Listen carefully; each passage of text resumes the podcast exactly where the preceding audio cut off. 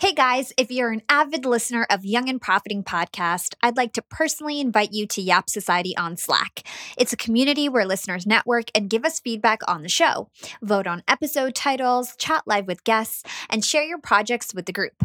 We'd love to have you. Go to bit.ly slash Yap Society. That's bit.ly slash Yap Society. You can find the link in our show notes. This episode of Yap is sponsored by Fiverr, a marketplace that over 5 million entrepreneurs use to grow their business. I've been using Fiverr for years. In fact, I got the Yap logo made on there, and if you've seen my cool audiograms with animated cartoons, I get those images from Fiverr too. They have affordable services like graphic design, web design, digital marketing, whiteboard explainer videos, programming, video editing, audio editing, and much more. They have over 100,000 talented freelancers to choose from, and it's super affordable. Prices just start at $5. If you're interested to give Fiverr a shot, hit the link in our show notes. And if you'd rather learn how to do these types of services on your own, check out Fiverr Learn, a new platform that provides on demand professional courses from leading experts. They start at just $20, but what you could learn is priceless. Check out the links in our show notes to learn more. You're listening to Yap, Young and Profiting Podcast, a place where you can listen, learn, and profit. I'm your host, Hala Taha, and today we're yapping with Steven Kotler, a New York Times bestselling author and award winning journalist. He's one of the world's leading experts on high performance and flow. Steven is also the co founder of Creating Equilibrium, which is focused on solving critical environmental challenges. In this episode, we'll talk about what flow is, how it impacts our brain and body, and triggers that can hack you into a flow state. In addition, we'll chat about his new book, Last Tango in Cyberspace, which uncovers the future we may be living just five years from now and radical concepts like empathy for all. Hey, Steven, welcome to Young and Profiting Podcast. Good to be with you. We are so pumped to have you on the show. And before we get started, I just want to share a little bit of background for my listeners. Steven is a leading expert on the state of flow and high performance, and he explores altered states of consciousness and their effect on human performance. In addition to that, Steven is a Pulitzer Prize nominated author with eight bestsellers under his belt, like Stealing Fire, The Rise of Superman, Tomorrowland, and more. His latest book, which we'll dig into later today, is called The Last Tango in Cyberspace, and it's a sci fi thriller which explores the future we may be living in just five years from now. So, Steven, I really want to focus this interview on two parts. First, I want to talk about flow, and I know you're probably sick of talking about this, but it's so interesting interesting and relevant for my audience. And I literally have been waiting a year to talk to you about this topic. So, looking forward to that. And then, equally as interesting, I want to discuss Last Tango in cyberspace and some of the connections we can make from it to real life in regards to the advancement of technology and your key messages related to humanity, like empathy for all. There's so much to cover. We only have an hour, so I'm going to try to move things fast, skip the fluff, hit all the key points. So, are you ready for this? Bring it. Okay. So, like I said before, you are the biggest expert on flow of our millennial generation. Let's start to dissect what flow exactly is. Many people describe flow as being in the zone when you get so focused on a task that everything else disappears and your performance, both mental and physical, go through the roof. So, what is your definition of flow, and what are the ways that people describe flow and the feeling of flow? So uh, the best place to start is not with my definition of flow; it's with the technical definition of flow, the, the scientific definition of flow, which is an optimal state of consciousness where we feel our best and we perform our best. And as you pointed out, my definition is is very similar to what you just said. It's a moment. It's those moments of kind of rapt attention and total absorption when you get so focused on the task at hand that everything else disappears. So action awareness will start to merge. Your sense of self self consciousness, self criticism will vanish completely. Time passes strangely. The technical term is it dilates, which is a fancy way of saying it either slows down, you get a freeze frame effect from your enemy who's been in a car crash, or more frequently it speeds up and five hours go by in five minutes. You didn't even notice time was passing.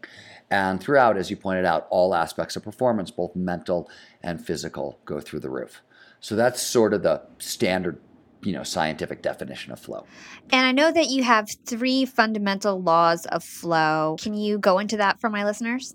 Flow science itself, it's really old. It dates back to the 1880s, 1890s. Some of the earliest experiments run in what kind of became experimental psychology and cognitive neuroscience were run on flow. In the 1970s, a psychologist named Mihaly Csikszentmihalyi, who's at the University of Chicago is often called the godfather of flow because he coined the term flow. That's where the term itself came from. He did some of the largest global studies on optimal performance anybody's ever conducted. And he learned five kind of fundamental truths about flow that I think are a really great place to start any discussion. As you pointed out, the first of those is that flow is definable. And what I mean by that is it has core characteristics. There are six of them that high identified. I listed some of them a second ago when I was sort of giving my quick definition of flow. There are things like total complete concentration in the moment on the task at hand, mm-hmm. the vanishing of self, time dilation, a sense of total control and mastery over the situation, a couple other things. And because it's definable, it's measurable. There are really great, well validated psychometric instruments for measuring flow. The other things that you need to know that I think are really key is flow is a spectrum experience. So it's like any emotion, right? You've got anger. You can be a little irked. You can be homicidally murderous. It's the same emotion. Flow is the same way. You can be in a state of micro flow. There's sort of a debate here, but traditionally people think it's when all of flow's conditions show up. It's all characteristics. So complete concentration, time dilation, the vanishing of self, but they're just dialed down really quietly. And then there's macro flow, and you get all of those all at once. And it often, historically, until the 1950s when we realized better, this was treated as a full blown mystical experience. Mm-hmm. Time slows down, and your sense of self vanishes, and you feel like you become one with everything. And people thought it was a mystical experience. They didn't understand there was neurobiology underneath that experience causing it, but we've since learned that. So flow is a spectrum, and the reason that's so important is most people spend about 5% of their work life, for example, in flow and don't even notice it. So if you can learn to notice it, you can sort of learn to turn it up a little bit more and get more of that state. That's critical. And I think the most important thing is what flow has to do with meaning and life satisfaction and overall well being. So when positive psychologists talk about the three levels of happiness, there's sort of baseline happiness. How do you feel right here, right now? And there's not a whole lot you can do there. A lot of that's nature, a lot of it's nurture. There are certain interventions that positive psychology has developed that can help you be happier, but there's not a ton you can do there. Their second level, what they call a life of enjoyment, is literally a high flow lifestyle. And then the top level, the best you can feel on this planet, is a high flow lifestyle attached to purpose, something mm-hmm. greater than yourself, outside yourself. And that is literally the best experience. So when we do studies of like overall well being, life satisfaction, meaning, the people who score off the charts are the people with the most flow in their lives. So that stuff is really, really critical. It's sort of one of the reasons you really want flow in your life and want more flow in your life. That's amazing and so interesting. And I've heard you say that wherever we see the possible become possible, you see flow. And a great use case of flow and how powerful it can be is the insane progress that surfing and running have had in the last 20, 30, 40 years. Can you walk us through some of these examples and give us some context about how human performance has been unlocked in some of these action sports? So what started to happen in the 80s and the 90s is that action sports started to progress on essentially nearly exponential growth curves, meaning the level of performance, which had been steady for a very long time, started exploding. And surfing is a great example because surfing is a thousand year old sport. And from 400 AD until 1996, the biggest wave anybody had ever surfed was 25 feet. And there were physics papers written about how it was impossible for surfers to paddle into a surf waves over 25 feet tall. In 1996, that started to evaporate. And now we're just a couple decades later, and surfers are routinely pulling into waves that are 60, 70, 80, 90, 100 feet tall. That's really common. Used to be believed that the largest cliff jump anybody could accomplish on skis or on a snowboard was 80 feet. Nobody believed that the human body could take more than that. In fact, mm-hmm. in snowboarding in 1992, the biggest gap jump anybody had ever cleared was the Baker Road Gap up in Mount Washington. And it's, it's a jump literally over a highway, and it's 40 feet end to end. Now, that's huge, right? That's two buses stacked mm-hmm. lengthwise. But today, again, like 21 years later, snowboarders are clearing gap jumps that are 250 300 feet tall so they've gone from like two buses to skyscrapers in 20 years um, or, you know, the classic example that I love talking about is my buddy Alex Honnold, who was the star of the movie Free Solo for Free Soloing El Cap. But the story I like as much is Half Dome. Half Dome is this huge slab of rock in Yosemite Valley, and most climbers take a day to a day and a half to climb it. And they bring portaledges, they sleep on the side of the wall. And that's what it takes. And they climb with ropes and protection, of course. And then in 2012, Alex Honnold free soloed. So he climbed without ropes or protection. So if he made a mistake, he was going to die. He was going to fall to his death. He free soloed Half Dome in an hour and 22 minutes. It's like the rough equivalent mm. of running a four minute mile in 37 seconds. Wow. Still doesn't make any sense. These are just a handful of examples. They're all over. I mean, you're seeing a lot of progression in a lot of sports for sure, but in action sports, it's really, really clear. But it's not just action sports. You know, I started out my work in action sports looking at this, and then I took this question of sort of what does it take to do the impossible into pretty much every domain imaginable. And I wrote books about what I discovered. So Tomorrowland, mm-hmm. for example, which is a book you mentioned earlier. That book looked at those maverick innovators who turned science fiction ideas into sci fi technology, right? They did the impossible of dreaming up the future in abundance, which I co wrote with Peter Diamandis. We looked at individuals or small teams going after grand global impossible challenges, poverty, healthcare crises, water scarcity, energy scarcity, those kinds of challenges, challenges that 20 years earlier were like, large corporations or big governments were the only people playing, and here were individuals going at these same impossible challenges and succeeding. Bold looked at entrepreneurs like Larry Page, Jeff Bezos, Richard Branson, people who'd done impossible things in business, built world changing industries in record time. Often, by the way, in industries where people didn't even think you could innovate. Right? At the mm-hmm. time, Branson created Virgin Airlines everybody said you can't create another airlines there's no way this will work. And yet he bet half his music company on it. Um, big impossible crazy. So i spent my whole career looking at this stuff and, and you are absolutely correct. It doesn't matter what domain you look in. Whenever you see the impossible become possible you see the state of consciousness known as flow. You see other things. It's not the only thing you see but you always see flow. So, what exactly happens to our mental and physical when we enter into a flow state. Maybe let's start off at a neurobiological level. What happens? So, if you want to make any sense when you talk about neurobiology, you want to talk about four things. You want to talk about neuroanatomy and networks which is where in the brain things are taking place. The old idea about the brain was things were localized, right? This spot did this thing. The new thinking about the brain is that's not how it appears to work, and most things are interlinked network connections, and the same spot will do triple and double and duty all over the place. But, anyways, you need to talk about location, right? And then the next thing you have to talk about is neurochemistry and neuroelectricity which is the two ways the brain communicates to itself and to the body, right? And that's how it sends signals. So when you're talking about neurobiology, that's really what you want to talk about. And in flow, we see really, really potent changes. We see large swatches of the prefrontal cortex. So, this is where your executive function lives. A lot of your higher cognitive functions are housed there. It gets very, very, very quiet in flow. Most of it shuts off we see brain waves move from where they are. So right now, you and I were talking. Our brains are in beta. It's a fast moving wave. It's where we are when we're awake and alert. Below beta is a slower wave, alpha. This is sort of the signature of creativity. It's daydreaming mode. It's the brain going from thought to thought mm. without a lot of internal resistance.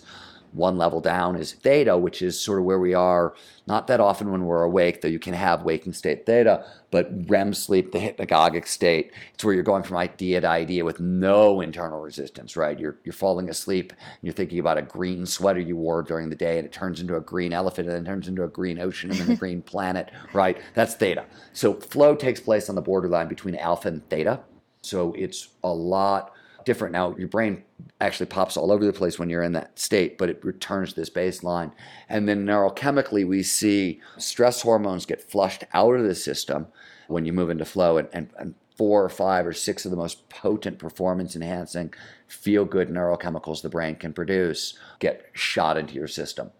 There's physiological changes as well. We can now measure changes to heart rate and heart rate variability and facial expressions and facial muscles. And there's a bunch of other things that we look for now when we try to figure out if people are in flow. But those are the sort of the basic kind of neurobiological changes. So that's why when I said earlier, the scientific definition of flow is an optimal state of consciousness where we feel our best and we perform our best. The neurobiology and physiology that I've just been describing, that's what we mean, mm-hmm. right? Like when we say flow, we're talking about very, very specific neurobiological changes, changes in the brain and the body that are very measurable and very distinct. And there's also like a potent shift of neurochemicals that strengthen motivation, creativity, and learning. Can you walk us through what neurochemicals are exactly and why this boost in neurochemicals is so addictive? Yeah. So neurochemicals, as I said, are one of the two ways the brain communicates, right? They're signaling molecules. And typically, by the way, the brain isn't very fancy. It's kind of a binary engine. So usually what the signals are is do more of this thing or do less of this thing. That's really what neurochemicals do. But the neurochemicals you get in flow, norepinephrine, dopamine, anandamide, endorphins, possibly serotonin, possibly oxytocin, they're all performance enhancing chemicals, first of all. So uh, muscle reaction times speed up, they deaden pain, strength increases. This is all stuff they're doing. But their biggest impact, as you pointed out, are cognitive and their cognitive performance enhancing chemicals. So their biggest impacts are on motivation, learning, and creativity. And we'll start with motivation because you hinted at that. These chemicals, besides performance enhancement, are pleasure drugs. They're the brain's reward system, right? We are goal directed creatures, human beings are. And underpinning all this goal direction are rewards. And underpinning all these rewards are feel good neurochemicals. And just to give you an idea so, romantic love, when you fall in love, you've fallen in love before? Yes. It's fun, right? Really, really, really fun, right? Of course, yeah. All right. So, that fun that racing heart that I can't stop thinking about, I can't stop smiling, blah, all that stuff. Her, I don't know your preference, doesn't matter. Um, small animals Him. don't care. Him doesn't matter to me. Could care less. My point is that when we're falling in love, that is predominantly norepinephrine and dopamine. And this is not my work. This is Helen Fisher's work at Rutgers on this. But falling in love is most people's favorite experience, right? And that's only two of Flow's five neurochemical cocktails. These are really potent, potent pleasure drugs. So potent that researchers talk about flow as the most addictive state on earth. And if you want to see the performance side of that, McKinsey did a 10 year study of top business executives, and they found that top executives are five times more productive in flow than out of flow. That's a 500% boost in productivity and hmm. motivation. That's what addictive neurochemistry can do. So, one of the great things about flow is you're actually getting your own biology to work for you rather than against you.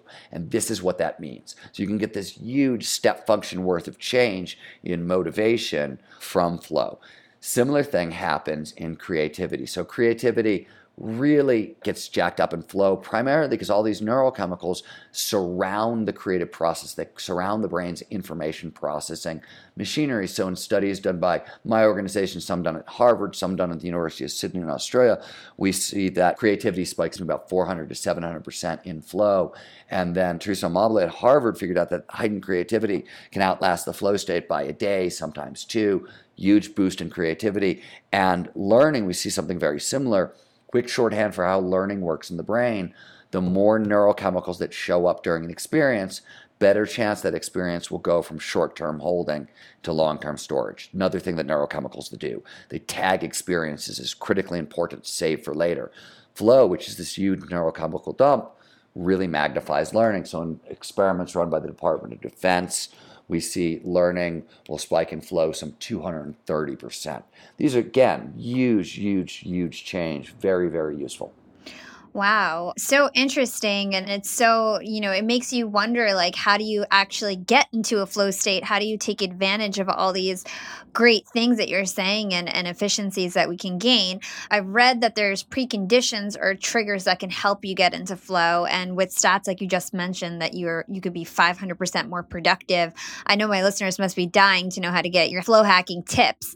Yeah, it's you know it's interesting. A lot of what we do at the Flow Research Collective is, is, is train people up, right? We're a research and a training organization. On the training side, you know, we work with everybody from kind of the U.S. Special Forces through big corporations, through the sort of the general public. And it's one of the clearest findings that has showed up, and it was counterintuitive to me. I really didn't believe this. Uh, in fact, if you would have come to me 10 years ago and been like, Steven, what do you believe is absolutely true about flow and flow science and training and things like that, I would have said the state is really hard to train. And it turns out I was wrong. I mean, I was really wrong. Um, and a lot of this is because you're getting your biology to work for you and rather against you. But we get really spectacular results. And as you pointed out, one of the ways we do this is by training people how to use flow triggers. So, flow states have triggers, preconditions that lead to more flow. And there are about 22 that we know of. There's way more, I'm sure, but that's what we've got a really good bead on. Mm-hmm. So, just neurobiologically, because I think if you're going to understand anything about high performance, cognitive literacy is really important. It's important to understand what's going on in your brain and your body when you're performing at your best. That way, you can do more of it it's repeatable. Mm-hmm. And so, what these triggers do, they do one of three things. They either drive two different neurochemicals, norepinephrine and dopamine, into your brain, or they lower cognitive load. Let me back up one step. Flow follows focus. It only shows up when all of our attention is in the right here, the right now. Mm-hmm. So, that's what all these triggers do. They drive attention into the present moment. And as I mentioned a second ago, they do this in one of three ways. They either produce norepinephrine or dopamine, which, among their many functions in the brain, are big focusing drugs. They drive attention into the right here, right now, and thus propel us into flow. Or they lower cognitive load. Cognitive load is all the crap you're trying to think about at any one time. And since your brain has a fixed energy budget, if I take away some of the stuff you're trying to pay attention to, if I lower cognitive load, you got more energy to pay attention to stuff in the present. So I'm liberating energy that you can re-spend on focus. So that's what these triggers do. Mm-hmm. Simplest trigger, you know, always the place I start. Can I swear on your podcast? Yes. Okay. we work with organizations. The very first thing I do is I said, look, if you can't hang a sign on your door that says, fuck off, I'm flowing, you can't do this work. You're sunk forget about it. And the reason is what the research shows is to maximize flow, you need 90 to 120 minute periods of uninterrupted concentration. And Tim Ferriss has argued that if you're working on anything really, really creative, and I think he's right on this, that at least a couple times a week you should have like three, four, five hour really time luxurious stretches to focus on your work. And for me, what this really means is I get up at four o'clock in the morning and I start writing. So from 4 a.m. to 8 a.m. every day, I write. My phone is off, mm-hmm. my email is off, my internet is off. In fact, all that stuff gets turned off at the end of the day, the night before. So when I leave my office at the end of the day, I Skype gets turned off, the internet gets turned off, email gets shut down, my phone my landline gets unplugged, my cell phone gets turned off, mm. all the lights get turned off, and I leave my computer in focus view, so all I see are the words wow. on a page. That's all I see. It's dark outside, there's nothing but words on a page, there's no contact, and that's what I do for four hours. Now, sometimes I'll turn, I actually will, and this is, it's, it's worth pointing this out so people don't get me wrong on this one. Sometimes what I'm writing requires research, right? Our director of research, Connor Murphy, is a coder, and he works the same way when he's coding. Mm-hmm. He will flit all over the internet looking for bits of code and ideas and take this, that. I'll do the same thing with research, right? It's not to say that I totally keep my focus only on the writing. I will go elsewhere and do research and come back to the writing. That stuff happens, but I will stay focused on the task at hand, mm-hmm. usually, you know, for four hours straight every morning. And really, that's what I've done for 30 years it's really a foundational two peak performance. And it's really hard, right? These days, especially for people who have fear of missing out, all that stuff, that shutting down that much every day is really weird to most people. It's really hard. It's hard for companies to do, right? A lot of companies we work with, they have house policies that say you don't respond to this message in 15 minutes and this email in a half an hour, like you're fired kind of stuff. Mm-hmm that's absolutely insane. Yeah. I mean, literally, it's a corporate policy that goes against our biological hardwiring. And we know, and there's, you know, copious research, the late, great Clifford Nass, who was at Stanford, kind of proved this more than anybody else. The brain doesn't multitask. It just is not built for it. It's not wired that way. You can sort of slowly over time start to train that a tiny little bit, a little more than we thought, but it really doesn't do it. So uninterrupted concentration is how we're built and you need to maximize that for flow. So that's absolutely the place you got to start. Yeah. I think that's such a key point for my listeners is just that like if you have something super important to do, you need to just turn everything off and dedicate like you said 90 to 120 minutes just to concentrate on your task at hand. And I know it sounds so simple, but for millennials, literally I, I just feel like every five minutes we want to check our phone we want to you know like we get the pings and the rings constantly and It's a dopamine addiction. Yeah. And the only way, so here's a fundamental truth the only thing more powerful than neurochemistry is neurochemistry. Literally, you will not beat the little, like that little dopamine rush that you get when your phone buzzes in your pocket and there might be a message or a like or whatever, right? That's dopamine. That's a reward chemical. It's the same thing that's produced by cocaine, the most addictive drug on earth. That's no joke. Mm-hmm. It's a real addiction. The only way to beat it is with a bigger addiction. So you're not going to be able to replace like that desire until you actually start replacing it with the bigger successes that come from deep flow states, more neurochemistry, and that kind of reward success loop. Mm-hmm. And that's more powerful than the phone, right? So what you have to do is sort of you got to run the experiment. You're going to be like, oh, I'm going to conduct this experiment for two weeks, three weeks, whatever, and see how I feel on the back end. And I guarantee you, you're going to feel better. There's going to be more flow. There's going to be more meaning. There's going to be more, it's going to be a richer experience. You're going to get more done. Yeah. Let's talk about another one of your triggers novelty and complexity. I thought this was really interesting. well over 2,000 papers have been written on flow fairly recently, by the way. And there's a lot of work, a lot of really, really, really smart people have contributed to this field and have thought about this. And the triggers, so this is built out of the work done by Robert Sapolsky at Stanford, who discovered that whenever the brain encounters novelty, complexity, and uncertainty, it produces large quantities of dopamine. And if you start getting like novelty and complexity together, or novelty and unpredictability, Sapolsky calls it the magic of maybe. The brain loves maybe. We love maybe. We love the thrum of possibility. It's really, really, really addictive, and you get a lot of dopamine from it. Huge, huge squirts of dopamine. So, this is why, for example, you've had this experience yourself, I'm sure, where you've traveled and it's sort of like instant flow states, right? You find yourself, you're walking around Italy or Greece or wherever the hell you go, upstate New Jersey, mm-hmm. and it's totally new, and you find yourself in a low grade flow state, and it's just kind of encountering novelty and unpredictability around every corner. It's driving dopamine into your brain. Pretty soon, it's going to drive you into flow. Cool. And then how about immediate feedback? This is Csikszentmihalyi's work, one of the most well validated of flow's triggers. And again, flow follows focus, right? So we pay the most attention to the task at hand when we know how we're doing, right? Where you don't have to wonder, how am I doing?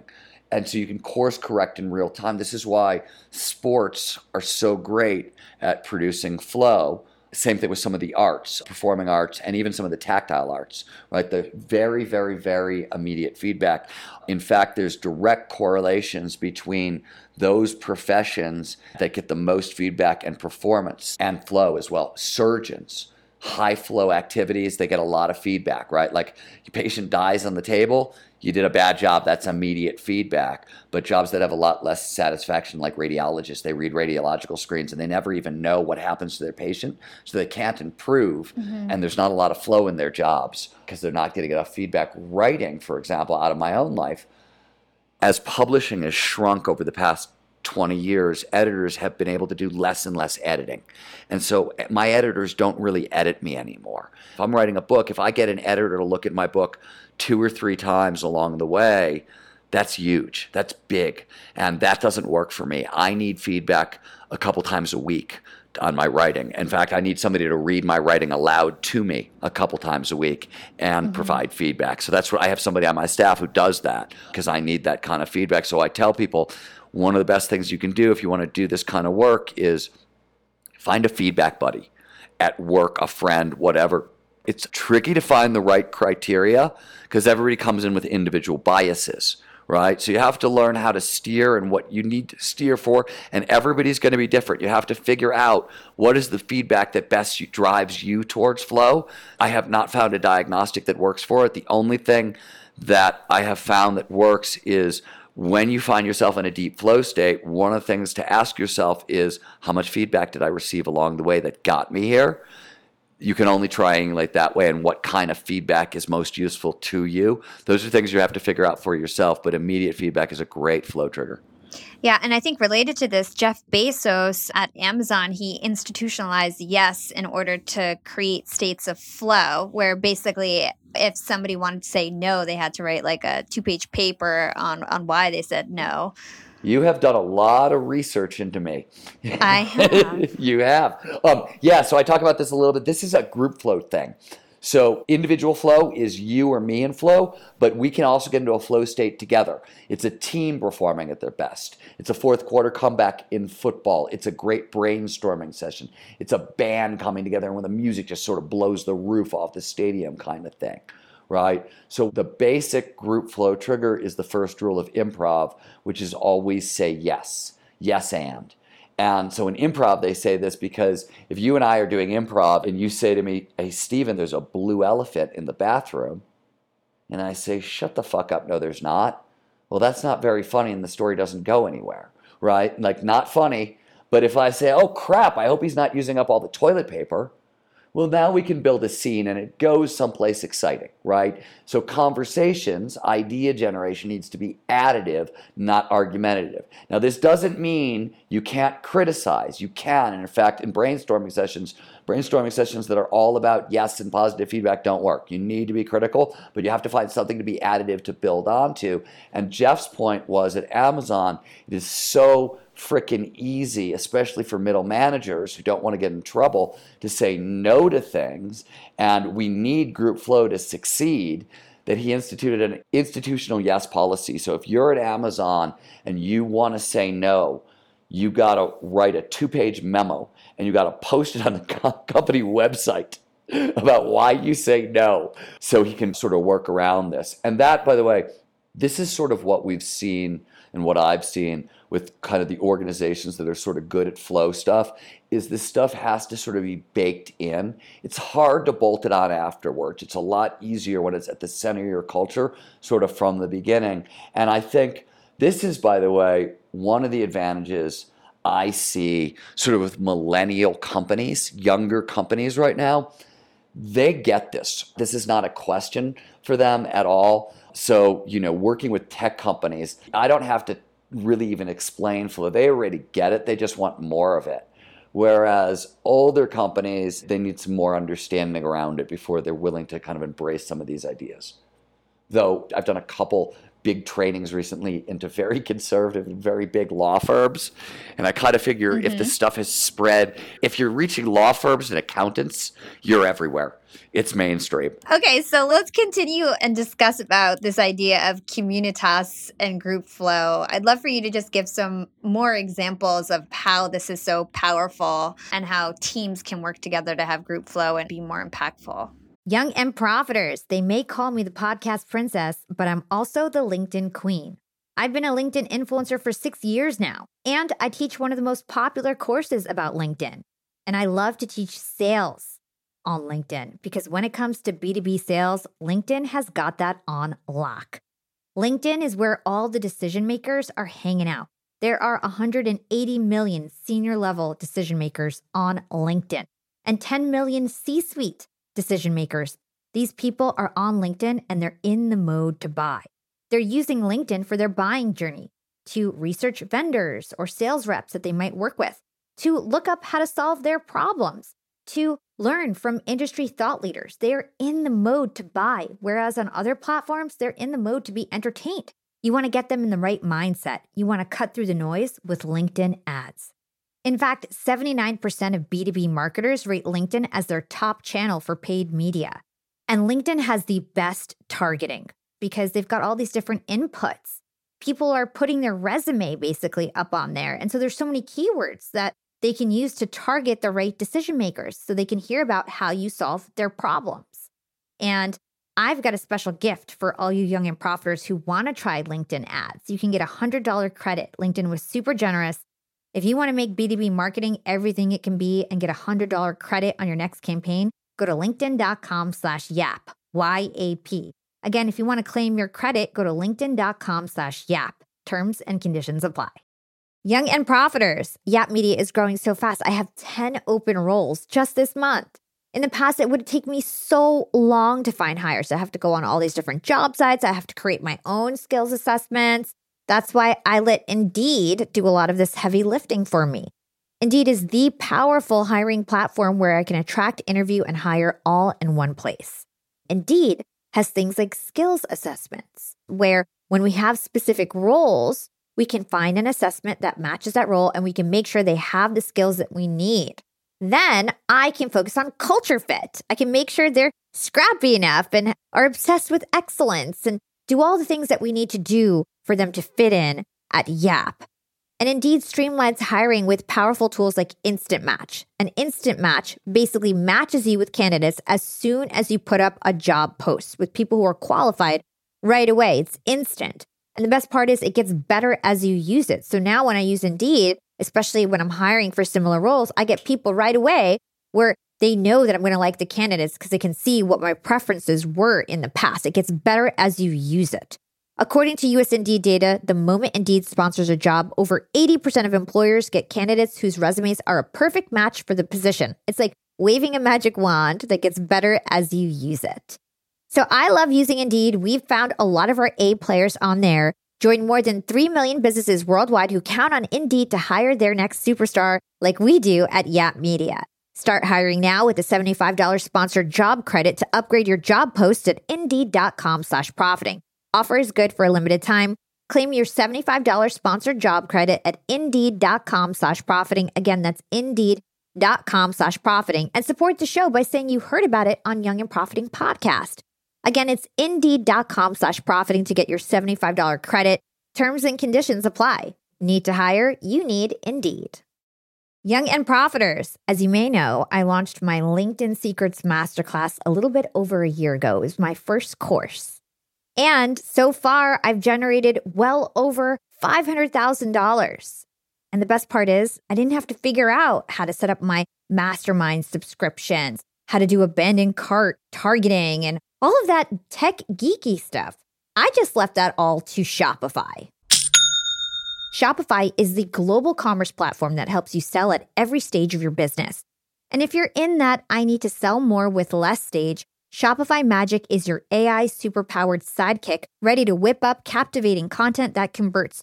And it doesn't matter if you're selling digital products or vegan cosmetics. Shopify helps you sell anything, anywhere, from their all in one e commerce platform to their in person POS system. Stop those online window shoppers in their tracks and turn them into loyal customers with the internet's best converting checkout. I'm talking 36% better on average compared to the other options out there. It's no wonder Shopify powers 10% of all e commerce in the US, including huge global brands like Allbirds and Thrive Cosmetics. It took me a day to set up my Shopify store. I set up chat, took two minutes, and I was done. One month from thinking of the idea to implementation, a year later, I've made half a million dollars on the idea. That's what it takes in 2024 just a good idea, and then utilizing a platform like Shopify that can help you make it a reality. There is no excuse these days. If you've got a good business idea and you think you'll be a good entrepreneur, you don't have to wait any longer. You don't have to be super techy. And you never have to worry about figuring it out on your own. Shopify's award winning help is there to support your success every step of the way. Sign up for a $1 per month trial period at shopify.com slash profiting. That's all lowercase. Go to shopify.com slash profiting now to grow your business no matter what stage you're in. Shopify.com slash profiting.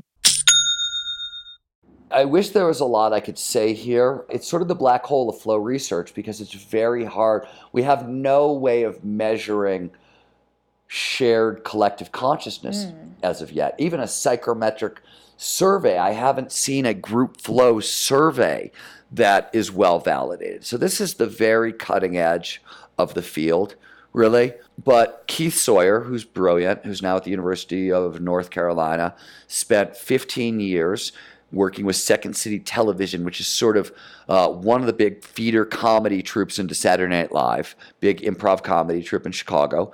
And he observed and videotaped basically comedic improv for 10, 15 years straight to figure out what drove a group together. And he's come up with 10 triggers. I write about them at length in Rise of Superman, or if you go to my website in the rabbit hole, you'll find, I think there's a group flow rabbit hole where I break them all down. But those are the triggers, much in the same way. I mean, you know, complete concentration also exists for the group. Those sorts of things are true. Always say yes is another one. There's some interesting ones that have more to do with how you build your teams than what the team can do together. And I think this is really tricky and interesting. One of the things that the research shows is that you sort of need everybody to be at roughly the same level of skill. For example, take a band, right? Mm-hmm. If the drummer doesn't have as much skills as the guitar players, and the drummer's the guy who's keeping time and driving everything forward, the band is screwed. Mm-hmm right? So everybody sort of has to be at the same sort of skill level to really maximize group flow. They also need a level of familiarity with one another. And what that's about is sort of common language, shared language. So they can communicate really, really quickly and effectively. So those are, you know, a handful of the basics there. Awesome. Well, very interesting. Moving on to part two of the interview. Most people know you from your work from Flow, your nonfiction book, The Rise of Superman, but you're also a trained novelist, and your latest fiction is called The Last Tango in Cyberspace. So let's take the rest of the interview to talk about your new book. It's a near term future thriller taking place five years from now. It's about the ramifications of future technology, the evolution and critical importance of empathy, and the impacts of consciousness expansion in an accelerated world. The protagonist is named Lion Zorn, and he is the first of his kind. Lion is an empathy tracker or an M tracker, and he can feel empathy much deeper than most, and he empathizes beyond humans, plants, animals, ecosystems, and so on. He can even track cultural trends before they merge. Before we get in some of the main main points of the book and how they relate into real life. Tell us a bit more about the book in your own words, why you wrote it, what the name means, and so on. I wrote it because, as you pointed out, I'm trained as a novelist, and I've I think I've written eight nonfiction books in a row or nine nonfiction, but some colossal number of books mm-hmm. in a mm-hmm. row. And I just miss the genre. It's really fun to be able to kind of create a world and tell a story. And sort of more importantly, I think this is both what the title means and sort of why I wrote the book a lot of the books I've been writing, four of my past books I've written fairly recently Abundance, Bold, Tomorrowland, and in a certain extent, Stealing Fire, are all about disruptive technology and accelerating disruptive technology and the change that's coming. And, you know, those books have to make sense. So I do it one technology at a time and one innovation at a time. But that's not the future, right? The future is all these technologies at once, all these innovations at once. And people would often ask me, Steven, you know, what do you think's coming? What's the future really like? And I didn't have an answer to the question. And one of the main reasons is because I couldn't put it all together. And so that's one of the reasons I wanted to write this book is I wanted to put all the technologies together. So everything in the book is either real now, meaning it exists in the world, just probably not evenly distributed, or it's in a lab somewhere. So there's only, I think, two technologies in the book that I made up for plot reasons, and everything else mm-hmm. is real. And one, I wanted to create a world and sort of like tell a story in that world and, and see what it was like. And you know, last tango in cyberspace is a fancy way of saying goodbye to something new, right? It's the end of something new. Mm-hmm. And in this case, what I'm really talking about is sort of the world as we know it because that's what you know you quickly discover when you put all the technologies that are accelerating and emerging right now if you put them together in one world and you spin the clock forward just a little bit it becomes a staggeringly shockingly different place to live. So that's where it started for me is wanting to kind of create that world and and put a story inside that world so everybody could get a sense of what's coming and how fast it's coming yeah. It's so fascinating that you decided to write this book about the imminent future, just five years out. Like you mentioned, all the technology you wrote about in the book exists in lab or is rumored to exist. So, what are some of the technologies that you talk about in the book, and how do you imagine five years from now to be? So, that's an interesting question. I'll give you uh, you know, autonomous cars are everywhere in the book. Autonomous taxis are, you know, Uber and Lyft, they're all rolling out autonomous car companies this year That's a technology that's coming very quickly. There's augmented reality and virtual reality are both set to explode. And with augmented reality, it's really weird because they're literally like the technologies really haven't started showing up, but every major entertainment company, advertising company is, is putting millions and millions and millions into the technology and they're using it to create an information layer that literally hovers between the you and the real world you put on a pair of glasses it's going to show up so five years from now you're going to be walking down the street in new york you're going to put on your glasses and it's going to be everything from like you know the buildings that you're walking by their history is going to pop up. Or if you're hungry and you happen to like chinese food all the chinese food restaurants on the street will start glowing orange and their menus will be projected into the sky kind of thing. Like all this is coming very very quickly. Very very very soon. Flying cars by the way even though not a technology in the book but earlier this year i wrote about this in another book that's about to come out. Uber had their second annual flying car conference and it's because Uber wants flying taxis, autonomous flying taxis in Dallas, LA, and a couple other cities by 2023. So this is coming really, really, really quickly. These kinds of things. Artificial intelligence is moving at ridiculous speeds. Quantum computing is moving at ridiculous speeds, and you know only getting faster. So all these things, nanotechnology, biotechnology at, at levels can't imagine. I'll give you a simple example from biotechnology. Mm-hmm. Little bit of this is in the book, but five or six years ago, I got to hang out with Hugh Herr, who's the head of biomechatronics at MIT, and he invented the world's first bionic body part. It's a bionic ankle, and at the time, it was so robust. Soldiers were returning to combat in Afghanistan and Iraq wearing them. So really uh, amazing bionic body part. That was six years ago. Today, 50% of the human body is replaceable with bionics within five more years, it could be 70, 80% of the human body. This stuff is moving very, very, very quickly. And you know, some of the technologies that we ex- I explore in the book are consciousness altering technologies. Those are also, as I you know, I started working on this subject a little bit in Stealing Fire, mm-hmm. but those things are exploding as well and people don't think about that but there's inner space technologies just like there's you know real world technologies and those are also accelerating. And some of them are like brain computer interfaces that are getting totally bizarre. I mean in 2015 researchers in france from harvard researchers working in, in france sent thoughts through the internet to a guy in india and they used an EEG headset as a transcranial magnetic headset as a receiver, mm-hmm. and they sent thoughts through the internet. That's pretty crazy. Oh brain communication, God. right? Brain to brain communication. That's start. People are working on that. Millions and millions of dollars is flooding into it. I mean, billions of dollars at this point is flooding into this stuff. We're seeing the same thing with, you know, psychedelics is another example. If you go back, if you just think about until roughly the 80s, there were about 10 different consciousness altering substances available. And think about how much culture they shaped. Think about how much culture alcohol, caffeine, THC, nicotine, ayahuasca, psilocybin, a handful of substances, how much they changed culture. And then Alexander Shulgin came along and he invented 200 psychedelics in his lifetime. And now we're at the point where we're getting 3D chemical printers. So everybody gets to be at, you know, an at-home psychopharmacologist if they want to. This is coming very, very quickly. So consciousness exploration is being facilitated by technological change and it's coming very, very quickly.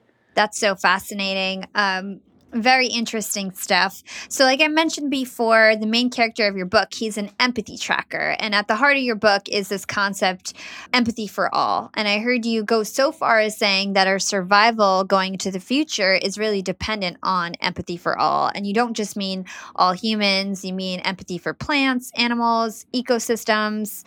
Tell us about that.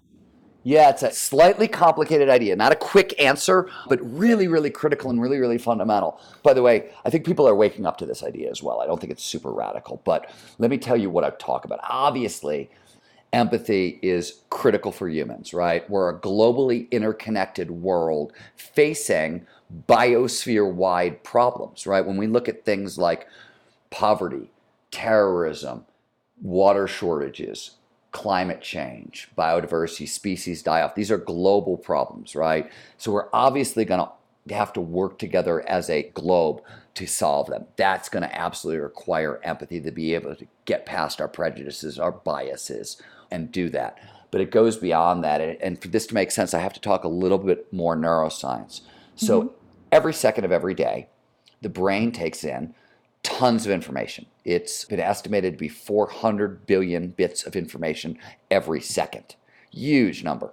Consciousness, meaning what you can pay attention to, is only 2,000 outputs. So huge 400 billion coming in, 2,000 are what we actually get to see and construct the world out of. So a lot of what the brain does is it sifts and, and it sorts and it tries to tease apart the critical from the casual. And since the first order of business is survival, the first stop all that incoming information makes is the amygdala. It's your danger detector. And so most of what gets through, most of what actually creates reality is stuff that is either we're scared of and we might want to run away from, or we have basic survival functions and we run around towards food, sex, that sort of thing, or it's goal directed stuff. Very little gets through. Mm-hmm. So, ecopsychology, which is a 50 year old field which studies the psychology of how people interact with the environment and the world, the biosphere, and they will tell you that if you live in boxes and you stare at boxes all day long, the brain, by necessity, is going to filter out what is not essential, what is not fundamental, what you don't need to survive. And if you're staring at boxes and you're living in boxes, then the thing it filters out is the natural world. And this means if you ask most psychologists why are we in the middle of, you know, a giant environmental meltdown, at a level that we've never seen before on this planet, they will tell you that most people can't even perceive the very thing they're trying to save.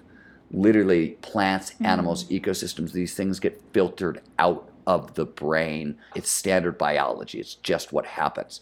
Now, if we're going to survive climate change, if we're going to survive species die off, by the way, these threats are real. I don't know if you are following the numbers, but the UN just gave us 12 years to halt warming at 1.5 degrees, 2 degrees, or we face catastrophic, catastrophic destruction. Uh, yeah. Researchers out of Stanford said we have three generations to stop species die off. Otherwise, ecosystem services and by extension, life on this planet starts going away. These are really eminent, hard, big threats. Why can't can you stop and just define what ecosystem services are? Because i don't think my listeners know and it's so interesting. Yeah it's such a great important point. So ecosystem services this is why when you talk about plants animals and ecosystems biodiversity matters so much. And so if you ask scientists and you say hey what of the crises we're now facing? Is it an ai waking up or is it global poverty and the gap between the rich and the poor? Like what scares you the most?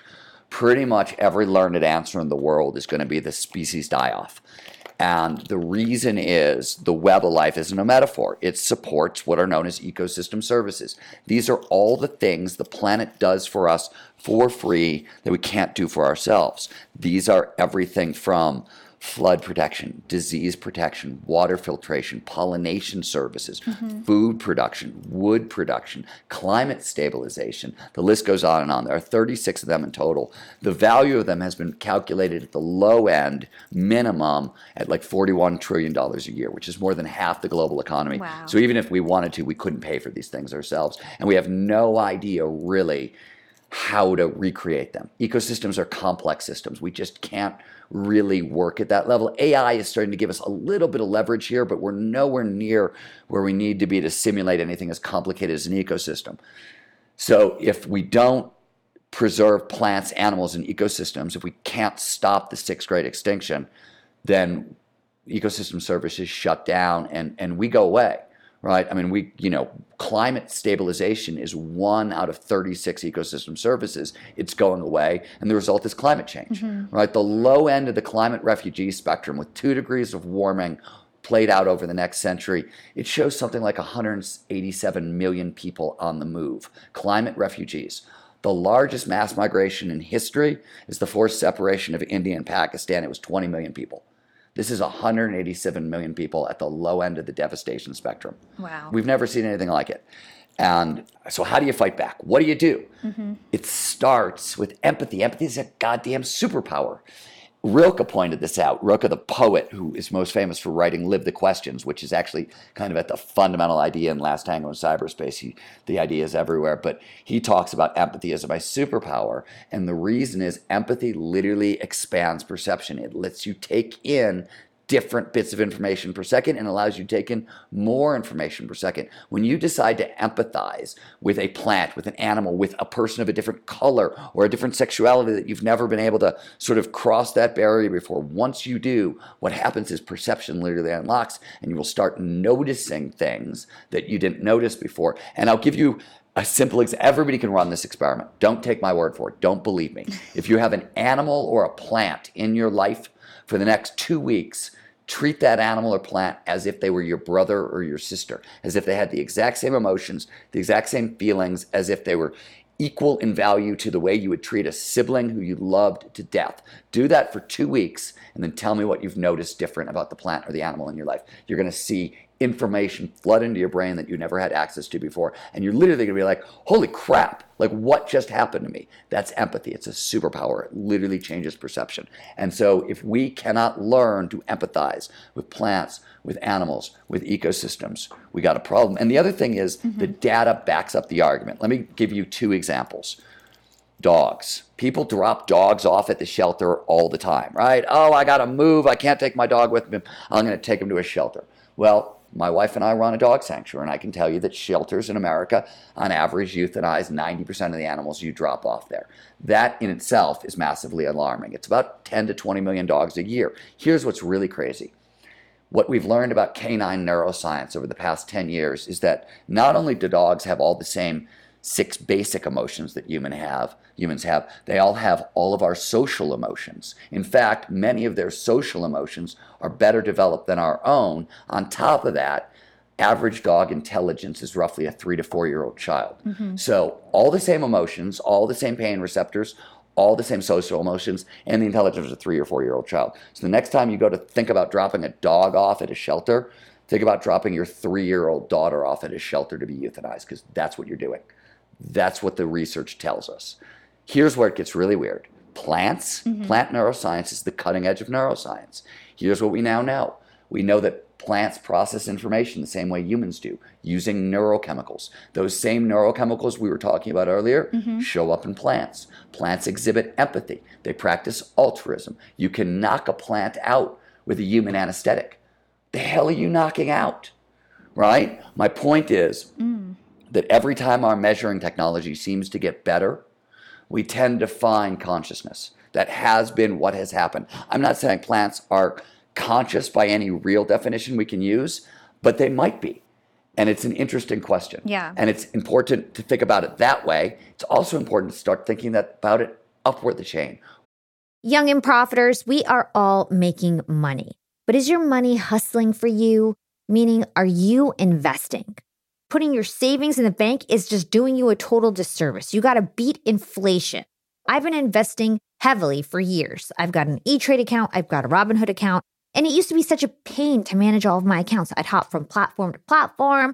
I'd always forget my Fidelity password, and then I have to reset my password. I knew that needed to change because I need to keep track of all my stuff. Everything got better once I started using Yahoo Finance, the sponsor of today's episode. You can securely link up all of your investment accounts in Yahoo Finance for one unified view of your wealth. They've got stock analyst ratings, they have independent research. I can customize charts and choose what metrics I want to display for all my stocks so I can make the best decisions. I can even dig into financial statements and balance sheets of the companies that I'm curious about. Whether you're a seasoned investor or looking for that extra guidance, Yahoo Finance gives you all the tools and data you need in one place. For comprehensive financial news and analysis, visit the brand behind every great investor, yahoofinance.com, the number one financial destination, yahoofinance.com. That's yahoofinance.com. Robots and AI. We're programming our AIs and our robots with neural nets. Their brains are wired up the same way. We're giving them the ability to detect human emotion. In fact, autonomous cars, this is in Last Tango in cyberspace autonomous cars that are rolling out on your streets over this summer are programmed to read human emotions. They're reading 60 to 120 data points a second off human faces and physiology. And they have to, because if you're an autonomous taxi and you're driving down the road and there's a pedestrian and they're 100 yards ahead, if that pedestrian is angry, their chances of running into traffic and darting in front of your car are much, much greater than if they're calm. So the car has to be able to know. So we're using neural nets, which work the same way the brain works, and we're programming in emotional detection. You got to ask yourself function creep being function creep, maybe we're not going to get to consciousness, but some level of sentient awareness that starts to be raise questions about respect and values and morality and mm-hmm. ethics. And I'm not saying there are answers, but I'm saying we have to answer we have to have the discussion. And we need to start having the discussion now, I think. So that's what all empathy. I told you wasn't a short answer, but it's kind of an interesting answer. you went through like every point I was going to come up with. so let's stick on AI. I know in your book, like you just mentioned, you talk about AI and how there's a fine line between, you know, AI becoming awake and conscious and the progress that we're making in that area. So I think you're totally right. And the line, people think the line is because Elon Musk and Stephen Hawking's got people all worked up about an AI becoming conscious and going rogue or something like that. Mm-hmm. And sure, maybe at some point, though I'm not going to wade too deep into that one, though I have some strong opinions about it. But they're just like anybody else's. They're just guesses. So I'm yeah. not going to wade too deep into that one. What I am going to say is there's a different line that's a lot weirder and a lot earlier. And that's the point at which we can't tell the difference between our machines being alive and not being alive. Mm. We all come with built in life detection machinery, it's really foundational. And I'll give you an example. When you've had a party and afterwards the house feels empty there's an absence of life. You can feel the fact that life is emptied out of your house. It used to be crowded, now it's empty, and the mm-hmm. absence of life has a feeling. Presence of life has a feeling. We have built in life detection machinery. Motion reads as life. Agency reads as life. All these other things read as life.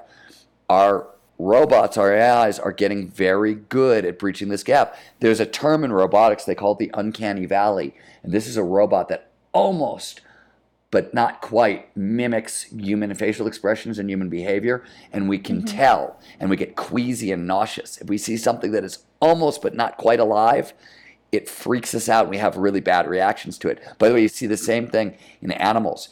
If you have a dog, um, change your gait and do like a zombie walk around your dogs. Dogs will go crazy because it looks alive but not quite right and they go crazy. We all come with this built in life detection machinery, and our machines are getting very good at tricking it. And that's interesting. Some of it is really, really good, right? Like Japan, for example, who is leading the charge into robotics. And one of the reasons is yeah. they have a massively aging population. They need people to take care of the elderly. They don't have enough people. They're going to use robots, and they need those robots to be able to make emotional connections. Otherwise, it's really bad for your health, right? This is simple. We all know this. So the robots are being programmed to do that. A couple years ago, I got to sit down with Ellie, the world's first AI psychologist. She was built at USC for early detection of soldier depression and, and PTSD because they wanted to prevent soldier suicide. And it was built at USC, and it's like sitting with a regular psychologist. It's uncomfortable. It, they ask revealing questions, and like the lidar sensors in your car, you know, Ellie reads 60 at the time. It was five years ago. Was 60 different data points a second, and she understood human emotion better than I did. That's crazy. It's scary, to be honest. It's really scary to think about. I know there'll be a lot of advancement and like healthcare will be better and things like that, but it's scary to think about the fact that all this is going to happen very quickly and it's already happening now it is crazy fast. The way I like to explain it, and this is not going to make you feel any better, and I apologize for that, but it's worth understanding this. And this is again where the title comes from Last Tango in Cyberspace, the end of something new. If I were to elaborate on it, what I would say is that Ray Kurzweil, who's the head of artificial intelligence at Google, and he's the guy who kind of created the original exponential growth charts for technology. And he's been very good at predicting where technology is going to be. He hasn't missed and he's been excellent at it. And he says that we are going to experience 20,000 years worth of technological change over the next 100 years. So, what that means is by the end of the century, we're going to go birth of agriculture to the Industrial Revolution twice. in technological change. To put it in a different context, over the next 10 years, we're going to experience about 100 years of technological change. So I want you to think about where the world was in 1919 mm-hmm. and where it is today, and think about how big of a shift that is, and then assume that's where our planet is going to be by 2030. Wow. That's incredible. That's hard to believe, but the proof is in the pudding, I guess. The last topic from this book that I want to cover is counterculture. Mm. So, another underlying theme you have is counterculture and the fracturing of our species. So, tell us about the rise of counterculture, evolution, and why it matters. Yeah, so there's slightly two separate discussions here, but we'll start with countercultural evolution. So, if you want to understand evolution, and innovation and how culture progresses. You never want to focus on the center, the mainstream, on the center of a system. In any system, it doesn't matter what we're talking about, the center of a system is too stable. Centers are designed for safety and stability. And so, whenever you see innovation, innovation always happens at the edges. And in nature, right, if you're talking from an evolutionary perspective, we call this niche creation. If you're a business, right, we call it a skunk works, right? Don't innovate at the heart of the company. It's too difficult. Move the innovation to a separate unit, a skunk works that is autonomous, self-reliant. This is how, you know, innovation in every major corporation has essentially been done for the past hundred years. Skunk works are, are great for this, and you have to do it that way. And in culture, we don't innovate in the center of culture. We innovate at the edges. We call it subculture. And so if you want to track how culture is progressing, you have to watch what's happening in subculture. And what's happening in subculture is mind blowing because for the first time, so in the 90s, cable TV happened, and in the late 90s, the internet happened. And for the very first time in history, subculture was made visible. Mm-hmm. I'm an old punk rocker. I grew up a, as a punk rocker in Cleveland, Ohio. At a time, they were like 2,000 weirdos in Cleveland, Ohio. I was in a fight almost every day. The time I was 13 and I was 17 because I had funny hair and earrings right? The internet happens, mm-hmm. and suddenly it doesn't matter where you live. It made it safe to have funny hair and earrings because online there were millions of people like you. If you were a shy gay boy living in Pakistan 20 years ago, you were absolutely screwed. Now you might be screwed a little bit, but you can get online and you can find millions of people who are just like you right? Mm-hmm. So that was what happened first. And the next thing that happened is subcultures started blending together. So we're getting mashup subcultures. In the book, I talk about this weird little subculture that shows up in southern Chile. Uh, they call it the Pokemon subculture, and I have no idea why. But they literally, like, they blend East Coast emo style goth haircuts with like Japanese cosplay Gyaru makeup with West Coast American hip hop gear. They've got Brit punk sneer attitudes, California bisexuality, et cetera, et cetera, et cetera. It's a mashup subculture. And you're seeing more and more of this, right? You're seeing subcultures from India. The Mumbai Tantras are a goth movement in India that started out, you know, it was sort of Brit and American goth culture that sort of made its way into Mexico and then into India. And we're, so we're getting these hybrid countercultures that are mashing things up. Mm-hmm. Simultaneously, we're also starting to see the fracturing of the human species. And this is happening in a lot of different ways. And this is not that unusual. Historically, it's been pretty rare that there is one hominid species on the planet mm-hmm. throughout history, right? Evolutionary, from an evolutionary perspective, there's been a bunch of us here at once. The current thinking is that our species sort of hunted everybody else out of existence and we're the only one. But it's really rare that you're the only lineage, and we're starting to fracture it. And this is taking place in all kinds of different ways. The most obvious way is through technology. We're taking control of evolution. CRISPR. We're literally altering, you know, DNA, and, and, they've already in China, right? They use CRISPR to edit genomes of newborn children. So we're already doing this. You're also seeing it happen sort of naturally. I'll give you an example that I love, but this is very true. So people who are on the spectrum of autism and Asperger's, their brains work a little bit differently from other people's. Not better, not worse, different. Mm-hmm. And that comes with certain superpowers, whiz bang math skills, for example. Not always, but very common. And certain hindrances, social problems, right? Normally, because of the social problems, if you were on the spectrum, you didn't really procreate, right? You weren't popular. Your chances of getting a boyfriend, girlfriend, and procreating were less than a lot of other people's. Silicon Valley comes along, and suddenly people on the spectrum who can focus really intensely for very long periods of time and have whiz bang math skills. Oh my God, we need you. Come here, work for us, have a job, meet other people like you, go to parties, be popular, have sex, mm-hmm. have kids. On the spectrum, breeding with on the spectrum, generation after generation after generation, because it starts off with a slight difference in brain function, you're going to end up with a new species. We are also leaving the planet this century, probably in the next 10 to 15 years. That's niche creation. That will cause more speciation. So we are starting to fracture the ecosystem. And one of the things I was looking at is empathy, because we know, by the way, for example, millennials are way more empathetic than their generation above them. In fact, my generation, the empathy that my generation has at 50, millennials have at 30. Mm. And we know that empathy, there are changes in the brain. There are people, I run a dog sanctuary. And my wife is kind of an empath, right? She has a very, very, very acute, deep, deep, thick sense of empathy, deeper than most people's. And it, you know, it's a hindrance and it's a help. And if she were to, you know, find other empaths and they breed together for a handful of generations, you don't know what's coming next, is my point.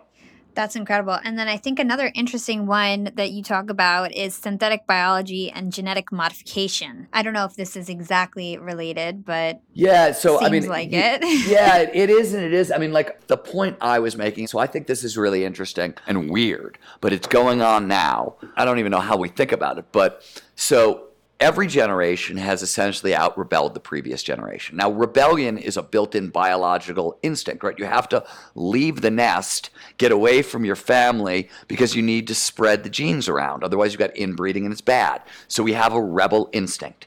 And at a cultural level, it seems like every generation, at least from the 60s on, has tried to out rebel the previous generation. So in the 60s, that was long hair and bright clothing, right? And flowy, bright clothing. In the mm-hmm. 70s, punk came along and the hair got a little more severe, and you started to see body modifications and tattoos, more permanent changes.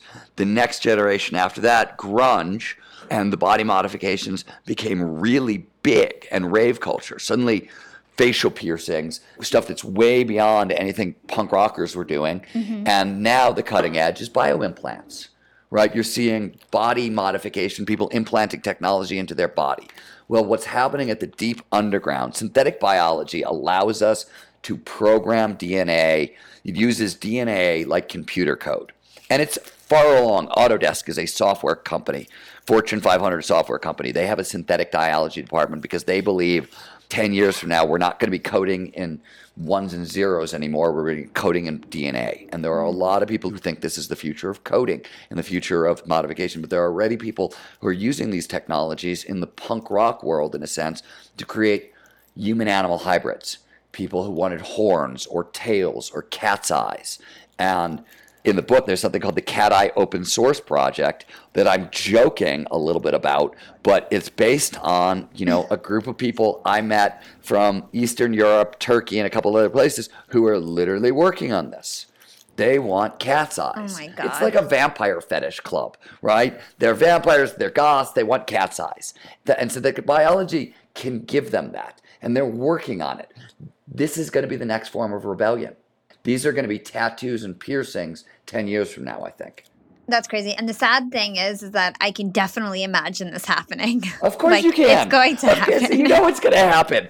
oh my God. You know, we are now at a point where teenagers are switching sexes because they're wrongly identified. And that's happening at that level right? If that's happening at that level, and I'm not equating one sexuality, you know, with this rebel, rebel instinct. I'm, it's not a one to one thing here at all. But I am saying that like we are changing our bodies at deeper and deeper and more fundamental ways. It's becoming more acceptable to do this kind of stuff. And of course, you're going to have punks with two heads and you know, you know cat's eyes and anything else you could possibly imagine over the next hundred years as this stuff becomes possible. Yeah, we're going to be walking around with robots. We can't tell if they're conscious or unconscious, and you know, half cat, half humans. It's going to be interesting. Well, Steven, this was so interesting my mind is blown. Appreciate all your wisdom. Your latest book sounds amazing. I'm definitely going to link to it in our show notes so everybody knows where to find it. Where can our listeners go to find more about you and everything that you do? Yeah, the best place you can go is either www.stevenkotler.com, S T E V E N K O T L E R.com. Actually, well, let's just stop there and let me tell your listeners something because it'll be useful. Anything I talked about today, if any of it sort of tweaked your curiosity, if you go to my website, there's a section called the rabbit hole, literally, and you can find an exponential technology rabbit hole. You can find an AI rabbit hole. If flow is your thing, you can find a rabbit hole that is called the frequently asked questions of flow. So anything we've touched on, there's a deep dive, free, lots of fun content, lots of video, lots of cool stuff. Awesome. How about social media? What's your favorite platform? You can find me everywhere. I tend to have conversations more on Twitter. I don't know why, but I'm everywhere. I'm not a huge social media fan, but you can find me everywhere, and I do pop up there every now and again. Awesome. Well, thank you, Steven. I really appreciate your time. Hey, it was my pleasure. Thank you. Thanks for listening to Young and Profiting Podcast. If you enjoyed this episode, don't forget to write us a review on Apple Podcasts or wherever you listen to the show. Follow Yap on Instagram at Young and Profiting and check us out at youngandprofiting.com. And now you can chat live with us every single day on Yap Society on Slack. Check out our show notes or youngandprofiting.com for the registration link. You can find me on Instagram at Yap with Hala or LinkedIn. Just search for my name, Hala Taha. Big thanks to the Yap team for another successful episode. This week, I'd like to give a special shout out to Parth. Parth manages our YouTube channel and helps support social media efforts alongside Steve's. Our YouTube channel has seen tremendous growth, and we couldn't have done it without him. Thanks for all that you do, Parth. And shout out to Steve's for ramping up our social media efforts on Twitter. This is Hala signing off.